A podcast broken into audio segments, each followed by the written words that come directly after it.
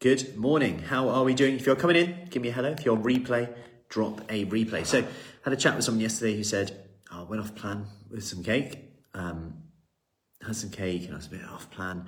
Then I checked the calories, and it was no way as bad as what I thought it was. And this is a good reminder of how facts, F A C T S, facts can overcome feelings with this.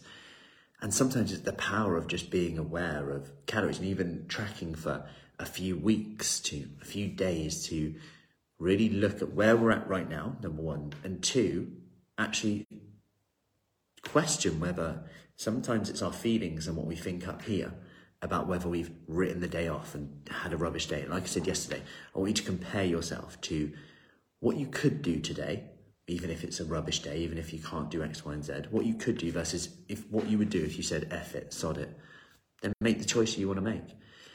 Key thing. Number two, I want to share a bit of a study with you about this because, of course, having cake is is not nutrient dense. It's probably not going to keep you full up for longer. You might struggle over time if, if it's constantly happening to feel satisfied because it's not nutrient dense, very calorie dense, lots of calories for quite minimal um, fullness, if you like.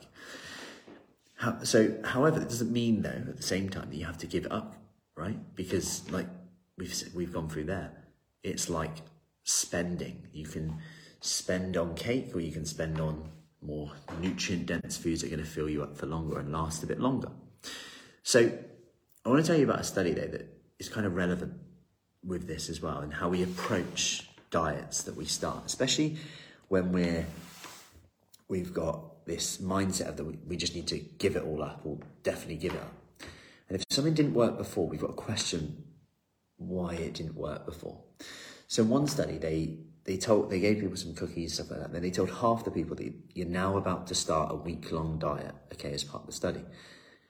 And what they were actually studying was people's responses to being told that they're about to start a diet. And what happened is the people who were told they're about to start a week long low calorie diet, they ate more cookies than the people who were told that they wouldn't start a one week diet.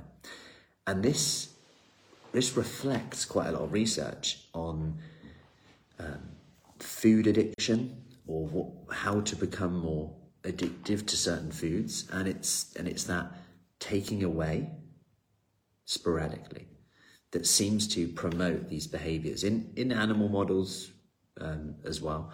And mainly, if I'm honest, it's not, it's not the strongest research in the world, but it's interesting in that that taking away made us eat more in that moment. And sometimes it's a question of could we rather change that and go, okay, I'm going to make the choice if I want to have that. I'm choosing to have that. I'm cho- I, it's not that I can't have those two biscuits today. It's I'm choosing not to have them today because they don't align with my goal right now and where I want to be and how full I want to feel. But there might be days where you do have them.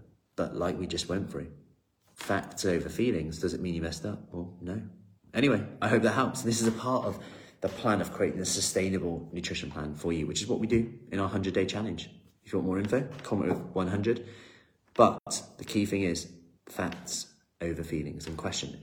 Make the choice that you want to make. That's the key thing. Happy Friday.